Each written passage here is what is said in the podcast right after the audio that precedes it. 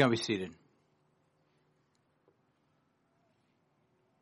So as we continue our worship, what I want to do is I want to uh, sing a song. Again, this song is actually outlined in the uh, Advent guide. Again, if you uh, are unfamiliar how to access that, there should be QR codes. Hopefully, they're all around.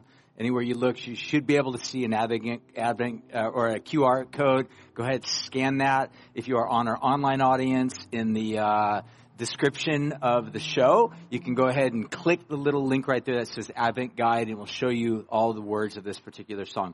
Uh, what I want to do right now, this is, is just read the, the, the lyrics of it. It's a Christmas hymn.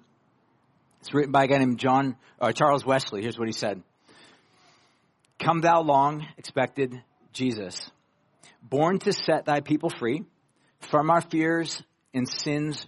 Release us. Let us find our rest in thee.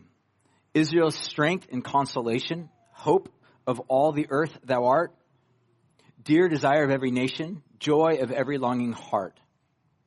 born thy people to deliver, born a child and yet a king, born to reign in us forever, now thy gracious kingdom bring. By thine own eternal spirit, rule in all our hearts alone. By thine all sufficient merit, raise us to thy glorious throne. What I want to do right now is I want to take a moment to do a, a practice that we have been doing on our midweek gathering, and uh, it's been awesome. Uh, it's just a practice of pausing and reflecting upon the goodness of God. And I think today is going to be a really unique moment to be able to do that for a couple of reasons.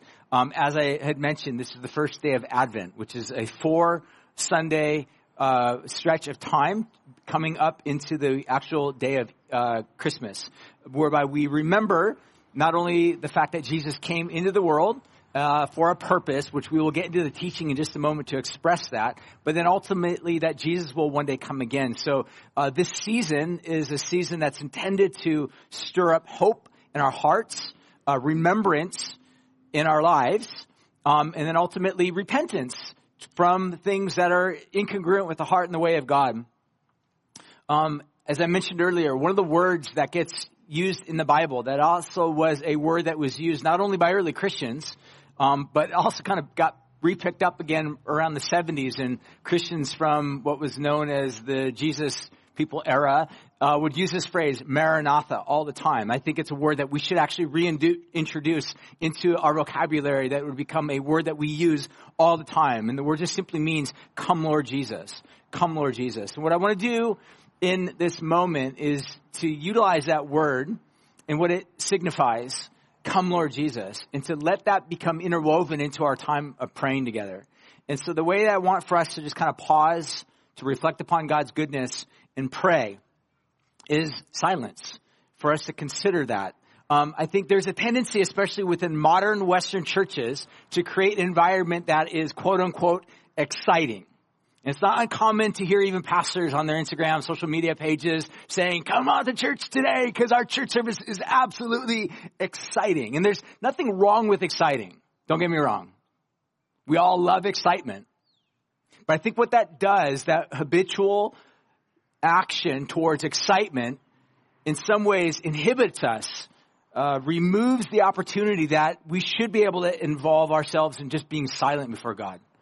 So what happens when the music fades? What happens when electricity goes out? What happens if, for example, a church community that lives in a part of the world that their singing will put their entire community at risk? Say, for example, Iran or China. So what they do, they train themselves to pause, to reflect, to consider, to quiet themselves before God upon His greatness. And that's the practice that I want for us to consider doing today in this moment and again, it's, it's a part of worship. But the way I want for us to do this is I'm just going to lead us through, first of all, just pausing reflecting, but then praying specifically for Maranatha, come Lord Jesus, to come into a variety areas, a variety of the areas of our lives. So right now, how about we just, if whatever you feel comfortable doing, if you'd like to close your eyes, that's fine. If you would like to keep them open and just look around, it's totally up to you. If you are with your kids or if you're at home, uh, get in a place that's comfortable. If it's sitting down the couch, if it's standing up, if it's with a cup of coffee in your hand, it doesn't matter. None of this is magic. But the big idea is to get yourself in a posture whereby you can just concentrate, meditate, and consider uh, God's ways. So if you want to stand up, you're more than welcome to. But the big idea is get into a posture whereby you feel like you can just most concentrate and consider and think about and reflect upon God's goodness right now. So let's just go ahead and do that right now. Again, close your eyes, stand, keep them open, whatever. And just in this moment of reflection, the first thing I want you to just do in this moment right now is just, just take a breath. Think about who God is. Think about Him as being the one that has created the ability for you to breathe. Consider the fact that He has created oxygen that has allowed you to be able to inhale in order to breathe, in order to live. In other words, the sum total of your life right now is held by Yahweh God.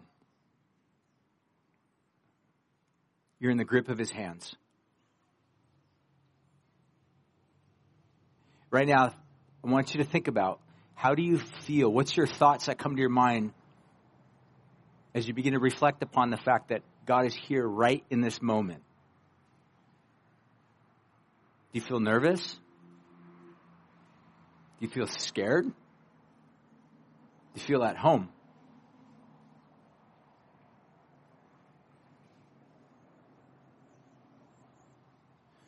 Scripture teaches us that He is to those who have confessed him, he's their Abba Father. So if you've called upon God's name, you've trusted in his son Jesus, what I want you to think about right now in this moment is that your Father loves you.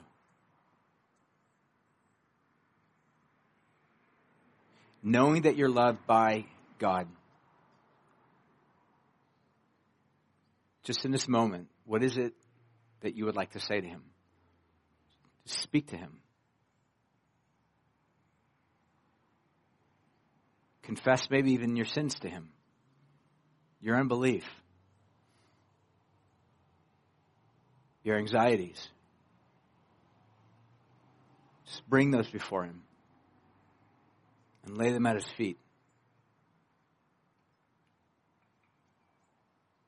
If you're here right now and maybe you're not a Christian, and just this very practice is making you really uncomfortable, maybe this is a moment for you to just give Jesus your life, to confess that to God. Say, God, I feel very uncomfortable in your presence. But I want to be at home. I want to be forgiven. I want to be washed. That's you. Just call upon God's name.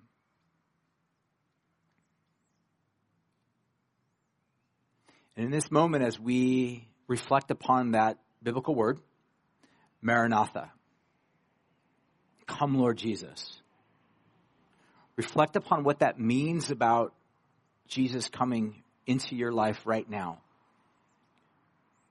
into your circumstances. Where are those areas in your life, in your heart, in your emotions, in your thinking that need the touch of God? Are there areas of pain, worry, fear, physical malady? Where your heart's filled with unforgiveness or rage or anger?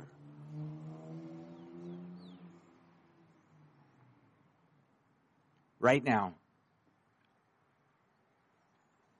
just say, Maranatha, come, Lord. Come to those areas of my life. It's between you and God in this community. Speak that to Him. Come, Lord Jesus. Speak that, communicate that to Him.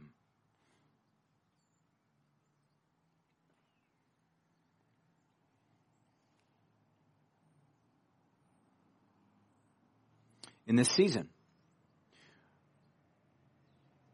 where during the Christmas season things can become full of chaos stress, worry, anxiety. Maybe it's over money. You don't have enough of it. And there's desires, things in your heart that you feel like if money was there, you'd be able to take care of it. But maybe it's a misplaced affection. Where are those areas in your heart right now, in the season in general, that you need an assurance of God's presence? Where are those places of hurt and brokenness and pain in your own life, in your circumstances, maybe in your family, that you need to right now, in the presence of God, just cry out, Maranatha. Just take a moment. And within those circumstances, cry out. Let it be the cry of your heart.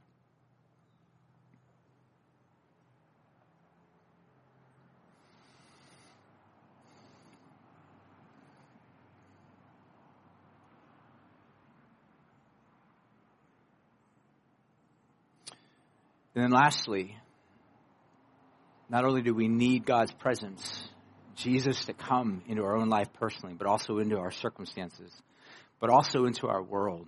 There's so much hurting, and chaos, and pain. And as God's people, we're invited to pray for especially our neighbor, those that we know, even in some cases, all cases, really are even our enemies. Jesus says, pray for those that despitefully use you. Have you been used? Have you been taken advantage of? Who are your enemies? Where do they reside? What are their names? What about in the broader circumstances of our world? The pain that we see on the news. We hear about in our streets. Maybe we are even intimate with and we knowledgeable of because we ourselves are the bearer of those pains who are people that you know that are suffering, hurting, dealing with maybe some sickness, cancer, other forms of suffering and pain. In which Jesus is inviting you right now to pray, Maranatha. Come, Lord Jesus. Name those people. Those enemies that have caused you hurt. Name them. If it's too painful to even name them, just, just say, Jesus, you know their name. I'm asking you, Jesus, please bring some justice and peace and hope and wholeness into those areas where there's just nothing but deep brokenness. Those places of pain in our larger culture and community. Name them before God. Bring them to Him. And just pray, Maranatha.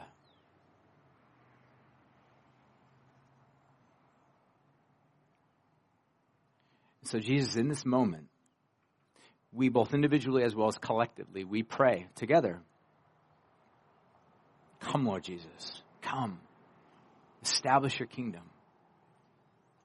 Create a way forward in the lives of those people where it just seems as if all roads are dead ends. Bring healing, God, to people that are just suffering and feeling physical pain. God, those that are experiencing mental anguish anxiety.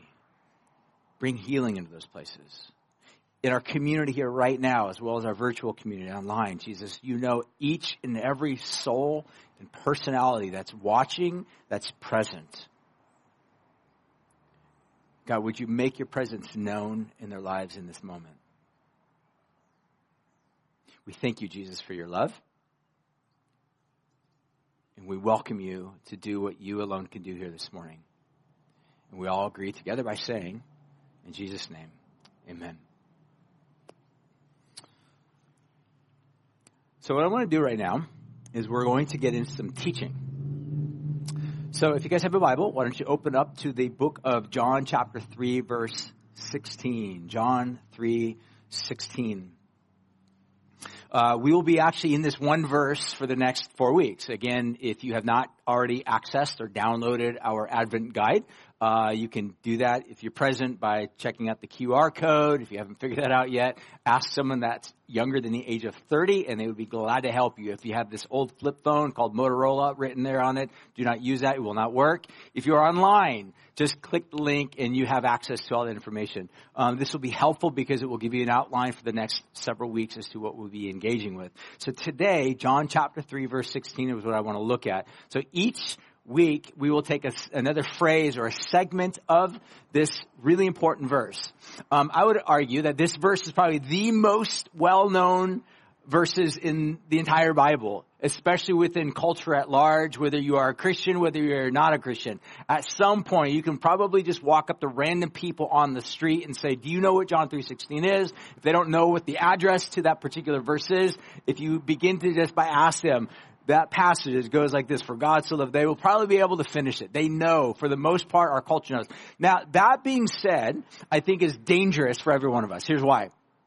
Because there's a tendency for us to become overly familiar with this passage, and therefore, with that overfamiliarity, we lose the sense of reality and power that's kind of packed into this really small, truncated passage. Over the next few weeks, we'll be kind of getting deeper into the bigger uh, element and passage itself, uh, the context of it, what went before, what goes into it a little bit afterwards. But what I want to focus on today is really just the first two words in it. I'll read the whole passage, and then I'll circle back, and then we'll uh, bring about some concluding thoughts, and we'll be done. So, with that, John three sixteen says this. Again, most of you already know it, but just listen to it carefully. Don't recite it. Just listen to it. Listen. For God so loved the world that he gave his only son. That whoever believes in him should not perish, but have everlasting life. What I want to look at today is just the first phrase for God. And I want to start with a question. So what do you think about when you think about the phrase or the word God? I think for most of us, that's kind of a loaded word. And for the most part, we live in the West, so that means that the West, as Americans, good Americans, we all have some concept of the word God. I mean, it's printed in our own uh, currency. For God we trust. In God we trust, right? In God we trust. But the fact of the matter is, I think for many of us, the reason why I say this is a loaded phrase, most of us, if we were to ask, give a definition as to what and how you would think about the word God or the phrase God. I think most of us, we would have differing definitions as to what the word God actually means. And it's not just simply different definitions amongst all of us. I wonder how many of those definitions of how we would define God would actually become really harmonious or sync well with the Bible itself. In other words, what I want to suggest to you is that many of us have a conception of what God is or who God is, but many of our understanding or conception of what God is is not necessarily consistent with the Bible. And that's a problem. It kind of plays into that bigger idea that we've been talking about a lot with regard to gospel fluency or Bible fluency. Meaning that we have some elemental knowledge of the Bible or some elemental knowledge of this of the gospel, but it's not thorough, it's not fluent. We can we have enough just to get by to make ourselves dangerous, right? I've said this before. Uh, I can speak a little bit of Spanish, not really, really well. It's just enough to make me dangerous, meaning I could say some things that are probably offensive to someone else that, that their, that's their, you know, first language. The fact of the matter is many of us are kind of that way with regard to the Bible. We have certain ideas and concepts that are not totally steeped within the biblical narrative, meaning they have might some element within the biblical narrative, but also they pick up elements of mythology and ancient Greek uh, stories and concepts and Americanism and patriotism and, you know, nationalism and however we want to describe it. And that's the problem that I want to really try to, as best as I can in the very limited time that we have together to address today to think about. So what I want to consider is that when Jesus is having this dialogue with this guy by the name of Nicodemus, I'll get into some more background knowledge as to about what this is about next week because it plays into the bigger uh, teaching next week. But what I want to really suggest and talk about is Jesus is having this dialogue with this religious leader. His name's Nicodemus. And in this conversation, uh, he's beginning to talk to Jesus about what God is up to, who Jesus is. He's asking Jesus basically what his real identity is, meaning, Jesus, are you just a, uh, you know, another religious figure, or is there something more that's at play? Are you, are you somebody that we should be like expecting and organizing our lives around? Again, we'll get more into that next week. But the point of the matter is that Jesus keeps bringing him back to God. And it comes to the climactic moment where in John chapter 3 verse 16 where Jesus says, for God so loved the world that he gave his only begotten son, that whoever would believe in him would not perish but have everlasting life. And so what I want for us to first of all consider is that when Jesus and the other character in this particular passage that we just read, so two of them, Jesus and then Nicodemus, when they're talking about God, they're talking about a definition that's deeply rooted in the historical biblical tradition. So when you and I talk about God, when we whip out a dollar bill and right there it says, in God we trust, that is not the historical biblical God. That is another God. It is another entity. It's another being that's not rooted in historical biblical tradition. It might look like it, might have the same name, but it's a different one. And here's why this matters. Because again, I've said this before, that if you have this conception that God is this angry tyrant, right?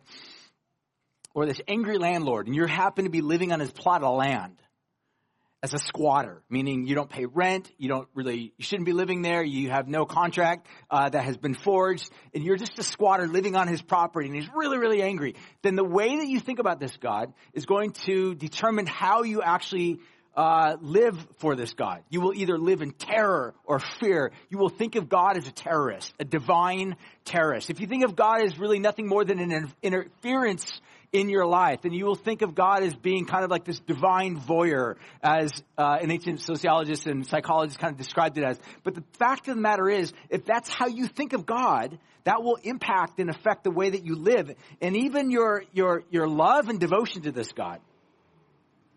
So, what I want for us to think about is this word God and how this would have informed the two characters in this story. Number one, Jesus and then Nicodemus, of course. So with that, I want to turn real back to the very first mention of the word God, which is in Genesis chapter one. So if you would like, you can go ahead and turn there. I'm just gonna, I'm gonna read it to you. If you would like, you can follow along as I read it. I just want you to listen to this because the very introduction of the Bible itself, page one, verse one of the entire Bible, gives us this little snapshot. Now the image or the picture of God begins to get developed throughout the rest of the biblical storyline. And I would even argue that from the Old Testament becomes comes in a full view when by the time you get to Jesus in the New Testament. In fact, the New Testament would actually describe that Jesus is the fullness of the invisible Godhead, that Jesus embodies exactly what Yahweh God is all, all about, what he's like, what his intentions are. So I'll just give you a quick little trailer or a spoiler alert if you want to think of it this way.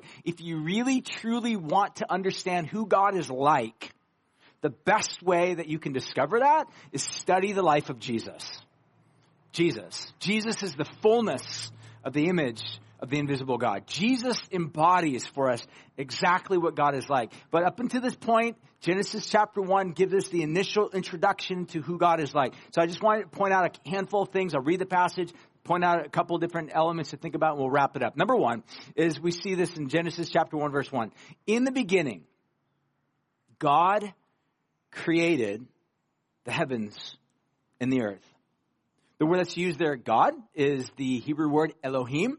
Um, it's a plural usage of that word. Um, in the, the, the word El, it's the plurality of it. And the big idea is that this God, first of all, is is bigger than anyone could ever even imagine. And also, the word Elohim is uh, many translators or scholars and people that study the Scripture have identified that this word Elohim is actually also used to describe another classification of people or beings, I should say, in the Old Testament, not people.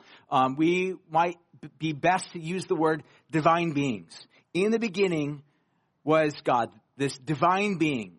And we know, according to the Old Testament, that there is no divine being like Yahweh God. He is the chiefest of every other divine being, divine beings being, like angels or demons, how we would describe those, but that's getting ahead of ourselves. But the point that we see is that, first of all, in the beginning, God created the heavens and the earth.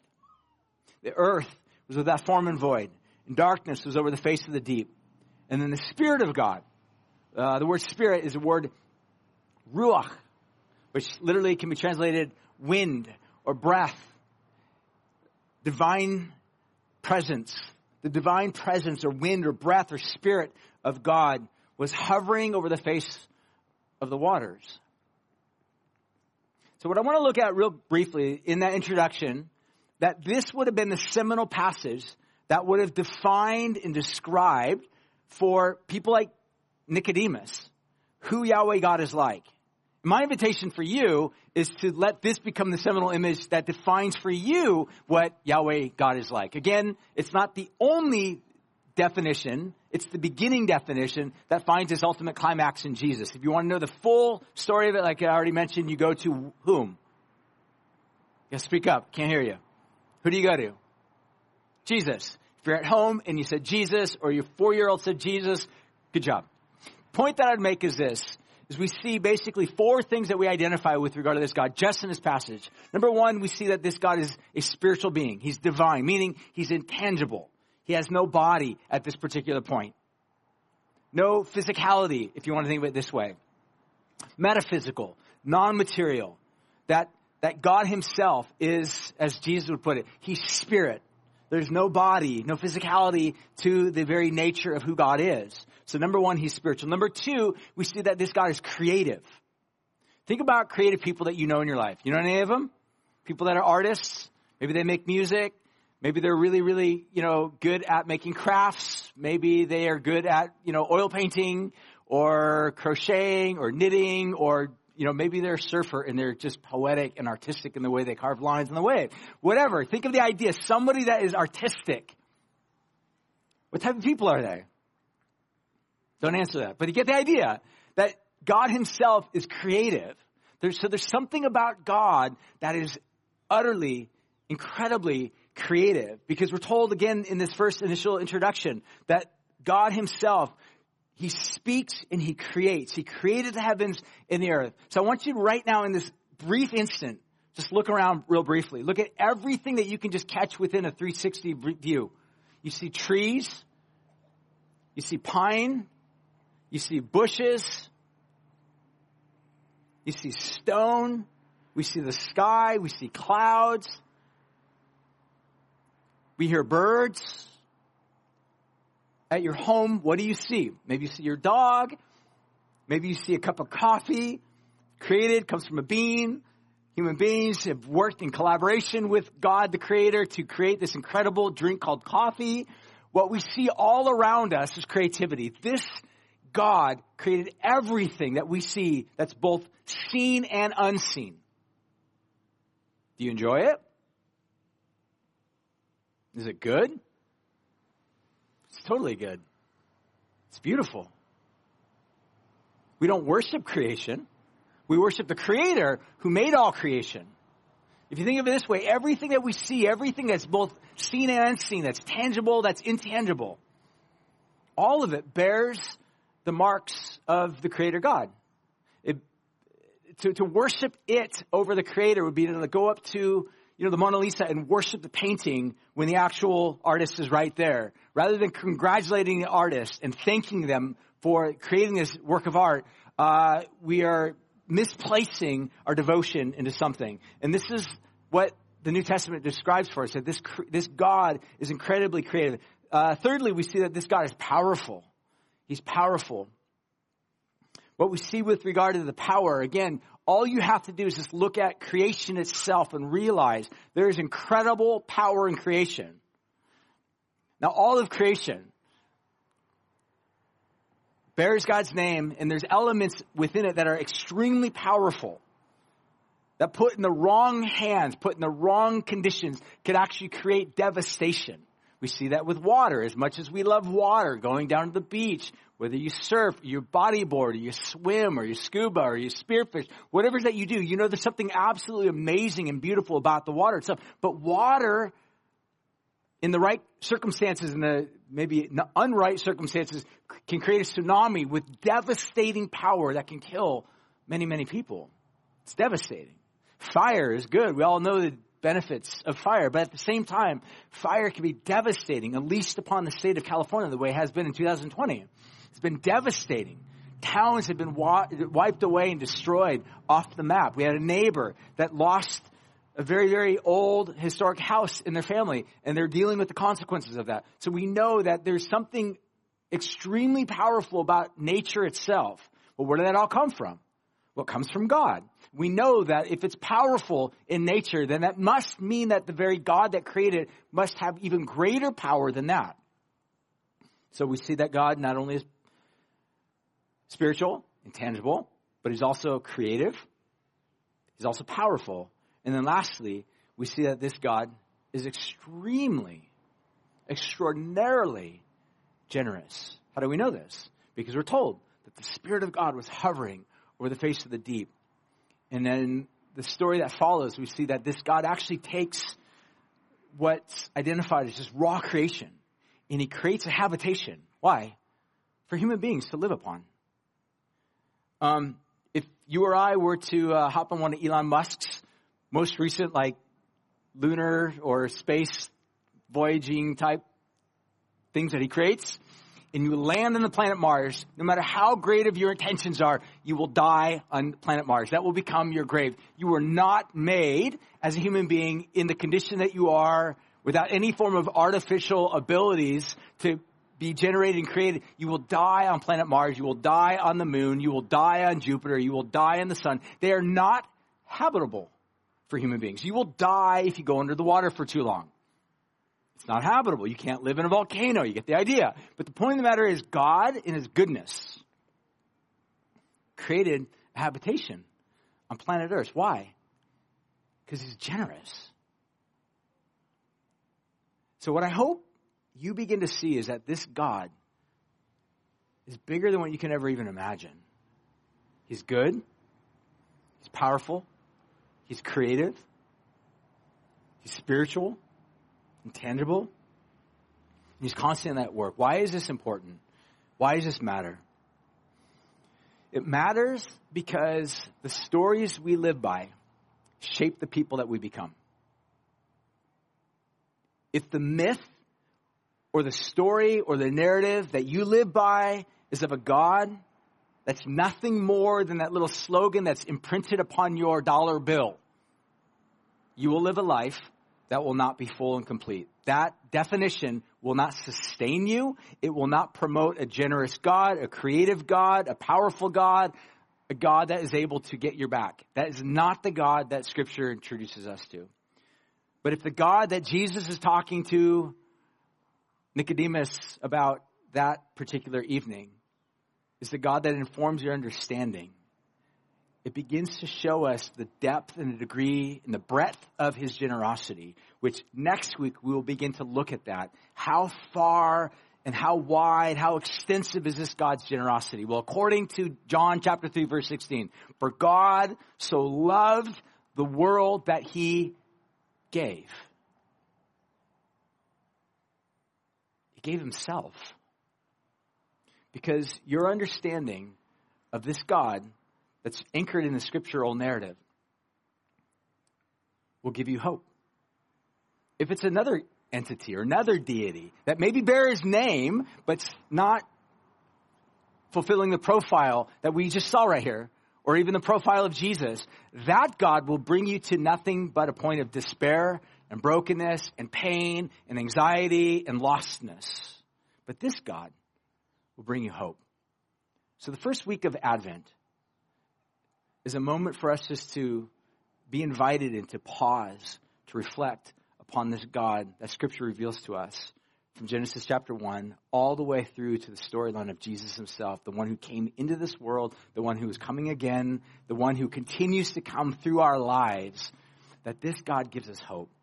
So my desire for you today, as you receive Scripture, that you would let Scripture itself inform and maybe correct and change, and in some cases, maybe even rebuke and destroy and dismantle and break down false edifices, false notions, false definitions that you have held to or clung to, so that you could be entered into this new relationship with God and discover the hope. So, what I want to do right now as we close is I want for us to come together to remember that this Jesus that came, came for a purpose to give his life as a ransom Again, we're talking about this radical generosity of God to give himself for you so that from giving himself for you, we can live again. So as we close, how about I'm going to invite you all to stand and we will partake of communion together. If uh, you are uncomfortable, uncomfortable maybe partaking communion, you're more than welcome to just pass. We will have some leaders that will go around, ushers that will pass you out the little cup and the little communion wafer. So go ahead and hold that in your hand uh, and, uh, until I'm done praying, and then we will all partake together. But a couple things to just consider as we partake of communion. Number one, Paul the apostle says that when you guys come together and you partake of the communion, as you remember what Jesus has done for you, do this in a, in a manner that is, is worthy. In other words, I think what he's describing is, is consider what you're about to embark upon. It's, it's sort of a vow renewal of saying, Jesus, I belong to you and you've given yourself to me. It's an opportunity for you to maybe reflect upon those areas of your life that even right now are not in congruency with His. They might look different than who God is and what God is like. And if you're at home and you're watching, you would like to partake of communion as well, uh, you can go ahead and grab some juice or cracker or something like that and just join together with us. But as we do that, think about what are those areas in your life right now that maybe need to be washed and cleansed and made new by the power of Jesus. Confess those things to Him. So how about this moment right now? You can go ahead and bow your heads, close your eyes if you'd like, uh, keep them open, whatever's comfortable to you. And I'm just going to pray. And in this moment, I want to invite you to maybe confess before God. What are those areas in your life that you just need a renewal of His power in your life? You confess your sin to Him, confess your ways, confess the things that you have not done rightly or things that you should have done but hadn't done. Just speak that to Him right now.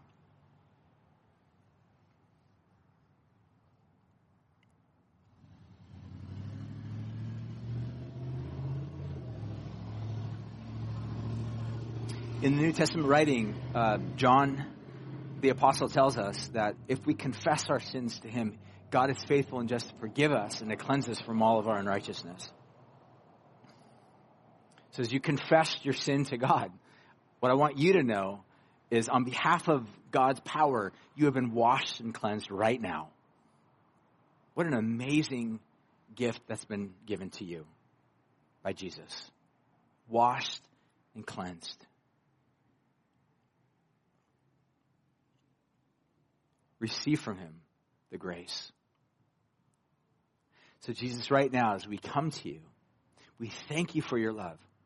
Take a moment and just say thank you in your heart to God. Thank Him for whatever it is that's been happening in your life that you just need to, right now, in this moment, access this time to just thank Him, to demonstrate your appreciation to Him. Speak it to Him. If you're at home with your family, you can pray together. Kids, if you're watching, you can go ahead and speak out. What are you thankful for?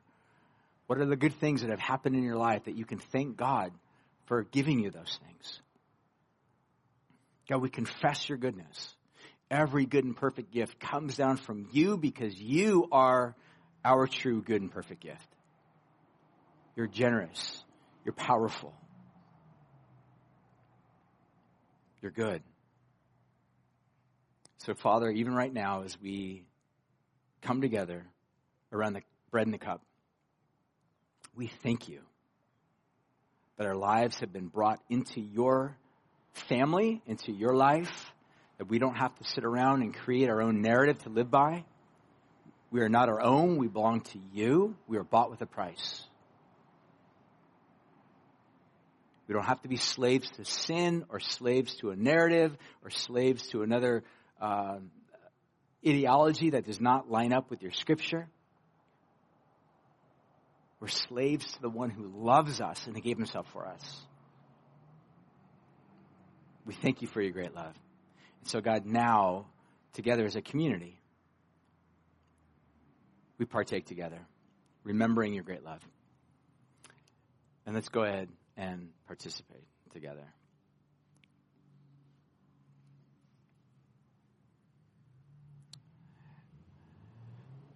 Let me uh, close this in prayer. Jesus, again, thank you for your love.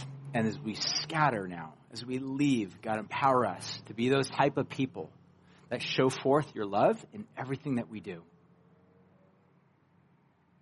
And we pray these things in Jesus' name. Amen. May the grace, mercy, and peace from the triune God be yours. Enter into this week knowing you are loved by this God who gave himself for you. God bless you guys. Goodbye to our online audience.